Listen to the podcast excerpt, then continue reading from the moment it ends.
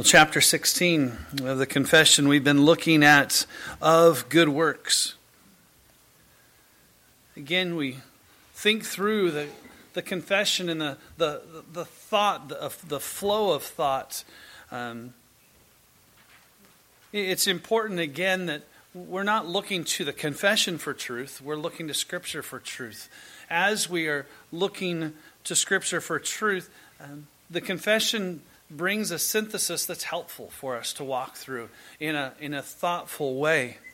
Where we begin with God, we understand who God is, where His Word, how He has been revealed, and therefore we understand who we are, our need for salvation. So we understand who God is, our need, then what is salvation? What is the election? What is predestination? What is um, the work of the Spirit to call? What is the general call and the special call? And as it brings us to that point, we understand that salvation is that work of God, and that sanctification is God's continuing work. He who began a good work in you will bring it to completion, will continue that work until its end. And we come to of good works. Again, the context from which this was written. Uh, the London Baptist Confession of 1689, you're talking a little over 150 years after the beginning of the Reformation still many battles being fought over justification by faith alone, by grace alone. And again, we live in a society much like that, where we can say that salvation is by grace. We can say that salvation is by faith. But when you say grace alone, faith alone, to the glory of God alone, that fifth sola. As I was preparing um, I thought it was helpful as I just went back and I, I read through the whole um, the whole chapter. And uh, you might think, oh, that's a ways back. But I want you to see the, the flow of thought here, even in this paragraph, to relay some of those foundations that we've seen in Scripture revealed uh, here. So look at, on the screen uh, with me as we, uh, I'll read it out. Good works are only such as God has commanded in His holy word and not such as without the warrant thereof are devised by men out of blind zeal or upon any pretense of good intentions. These good works, done in obedience to God's commands, are the first fruit. Excuse me, are the fruits.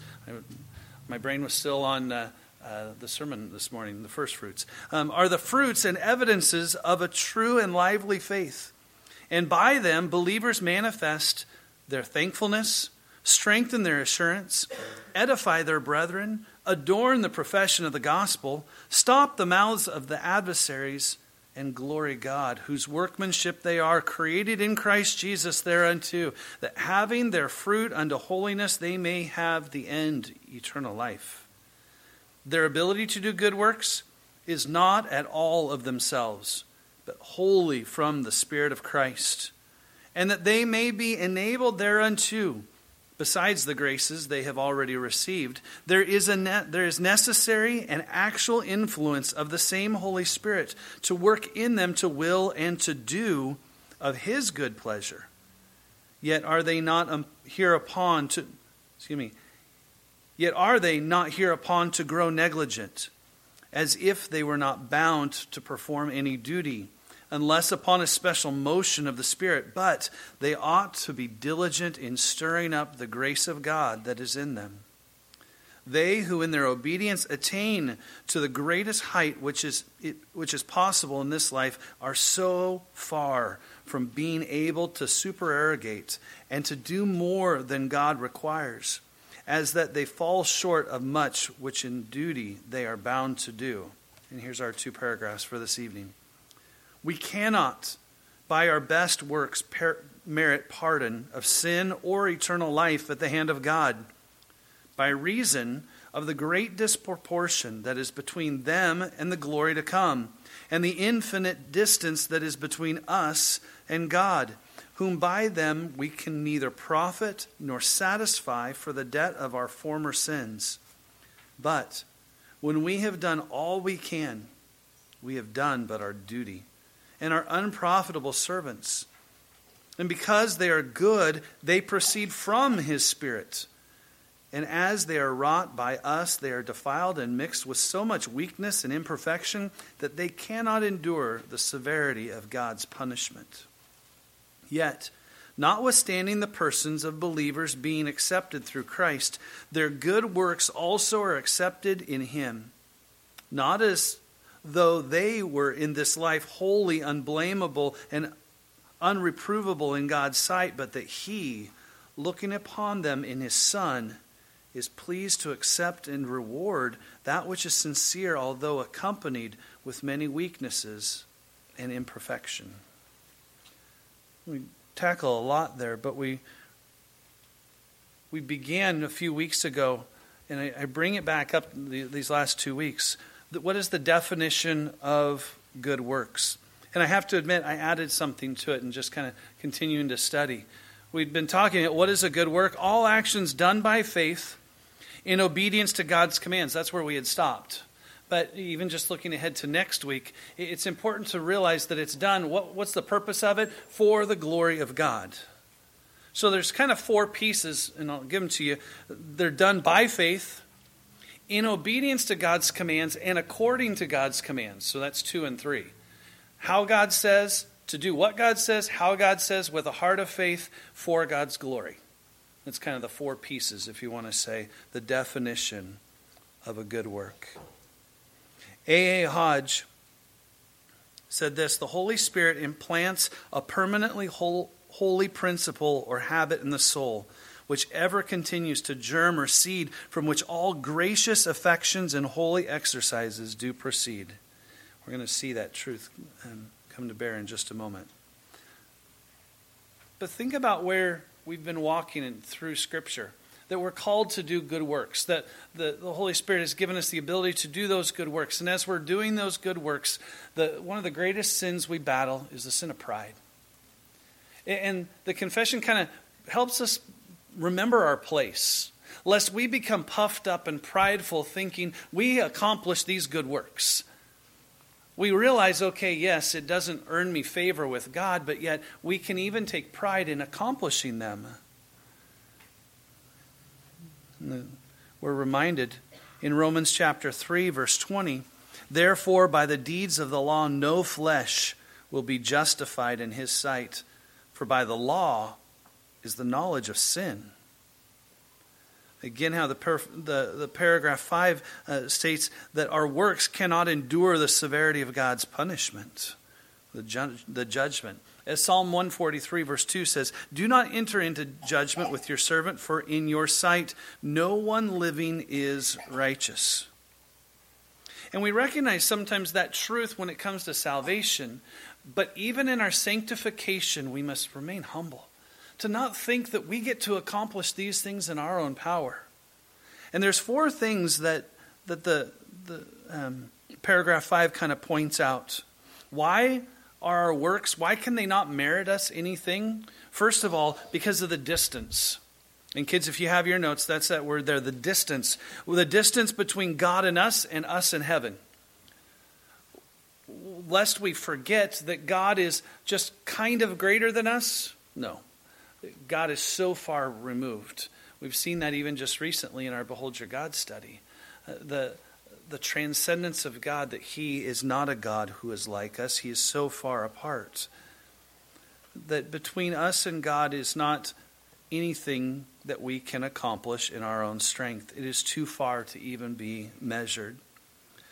But also, notice it, it shows the distance between us and God and us and heaven. Sam Waldron put it this way that it's disproportionate to the reward, that all of our good works are nothing in compared to the reward that we would receive. Lest we think that, okay, I did this, therefore I earned this. In God's economy, we do nothing and we receive everything. What an amazing picture of God's grace. So, our, our works don't merit us anything the pardon of sin or eternal life because of the distance, but secondly, because good works are our duty. Good works are our duty. They are what God has commanded.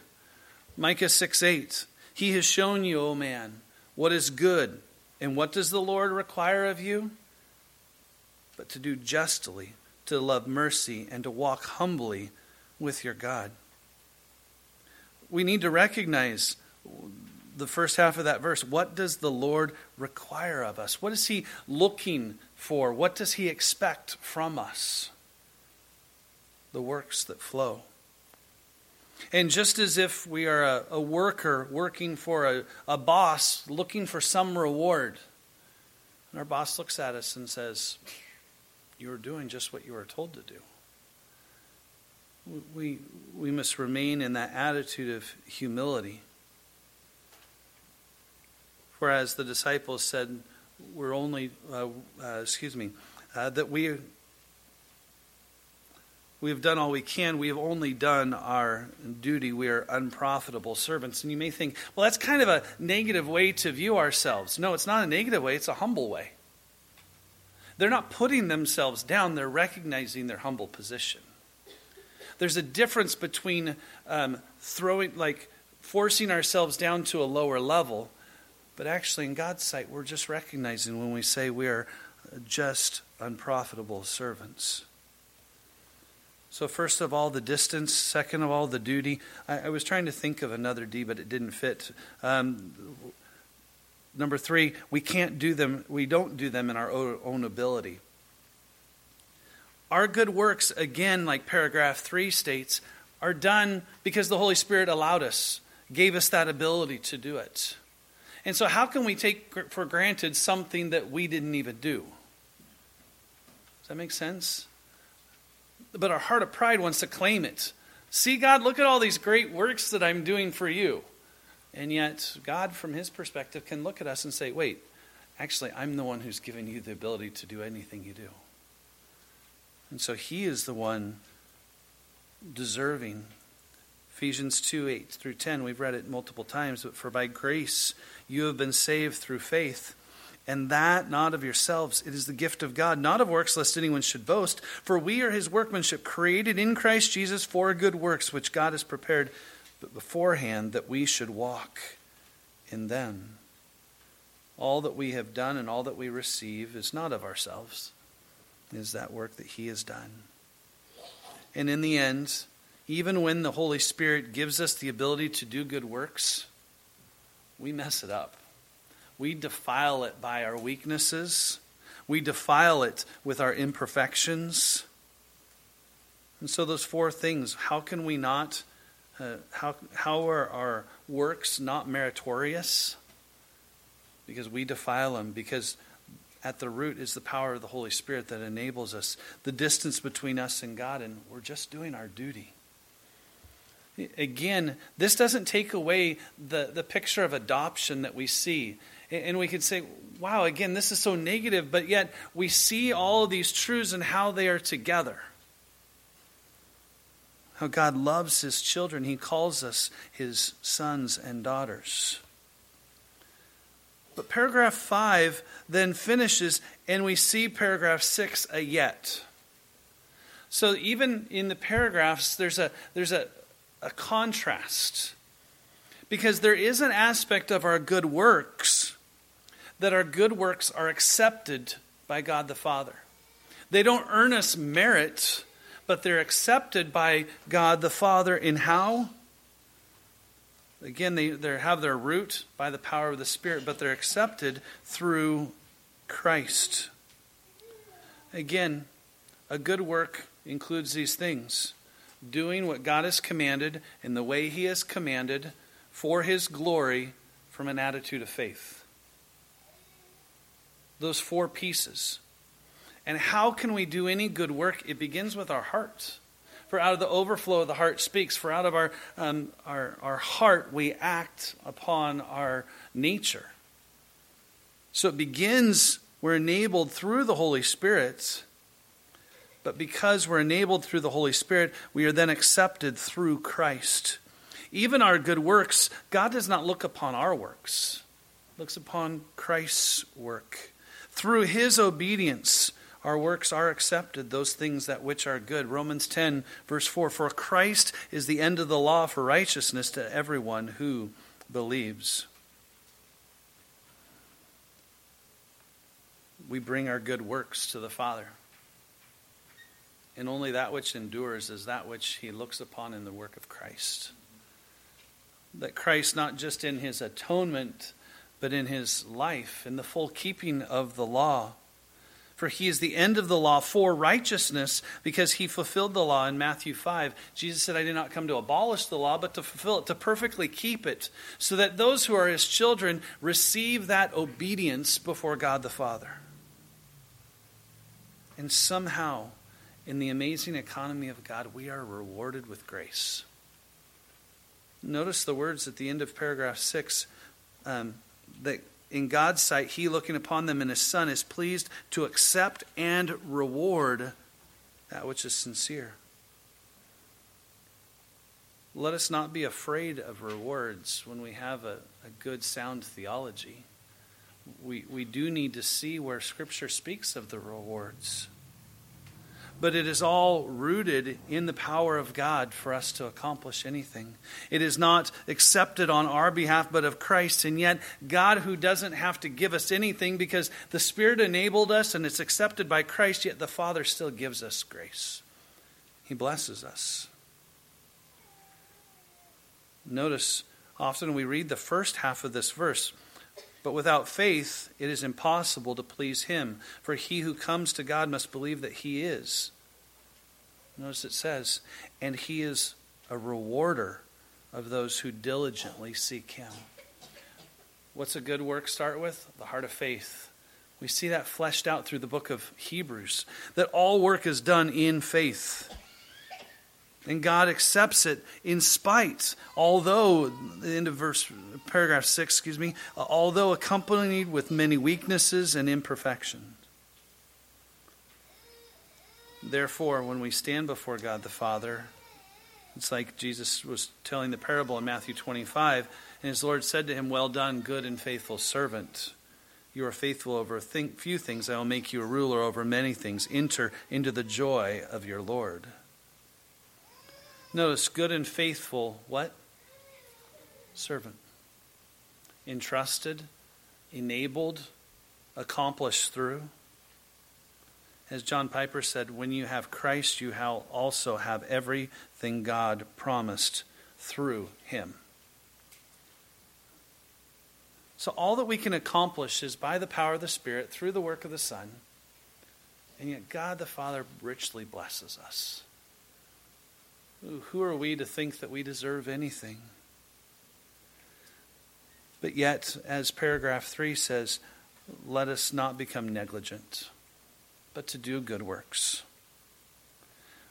I just want to close. One of my one of my kids is working on memorizing this and was saying it to me today, and it's just very applicable. Uh, James chapter 2 verse 14 and following. What does it profit, my brethren? If someone says he has faith but does not have works, can faith save him? If a brother or sister is naked and destitute of daily food, and one of you says to them, Depart in peace, be warm and filled, but you do not give them the things which are needed for the body, what does it profit? Thus also, faith by itself, if it does not have works, is dead. But someone will say, You have faith and I have works. Show me your faith without your works, and I will show you my faith by my works. You believe that there is one God. You do well. Even the demons believe and tremble. But do you want to know, O foolish man, that faith without works is dead? Was not Abraham our father justified by works when he offered Isaac his son on the altar? Do you see that faith was working together with his works? And by works, faith was made perfect. And the scripture was fulfilled, which says, Abraham believed God, and it was accounted to him for righteousness. And he was called the friend of God. You see then that a man is justified by works, and not by faith only. Likewise, was not Rahab the harlot also justified by works when she received the messengers and sent them out another way? For as the body without the spirit is dead, so faith without works is also dead taking this into the context that we've been looking at faith and works. Both of those are a gift of God. The faith is a gift, and the ability to do the works as a response is a gift of God. So it is all to His glory and we praise Him for all that He accomplishes through us.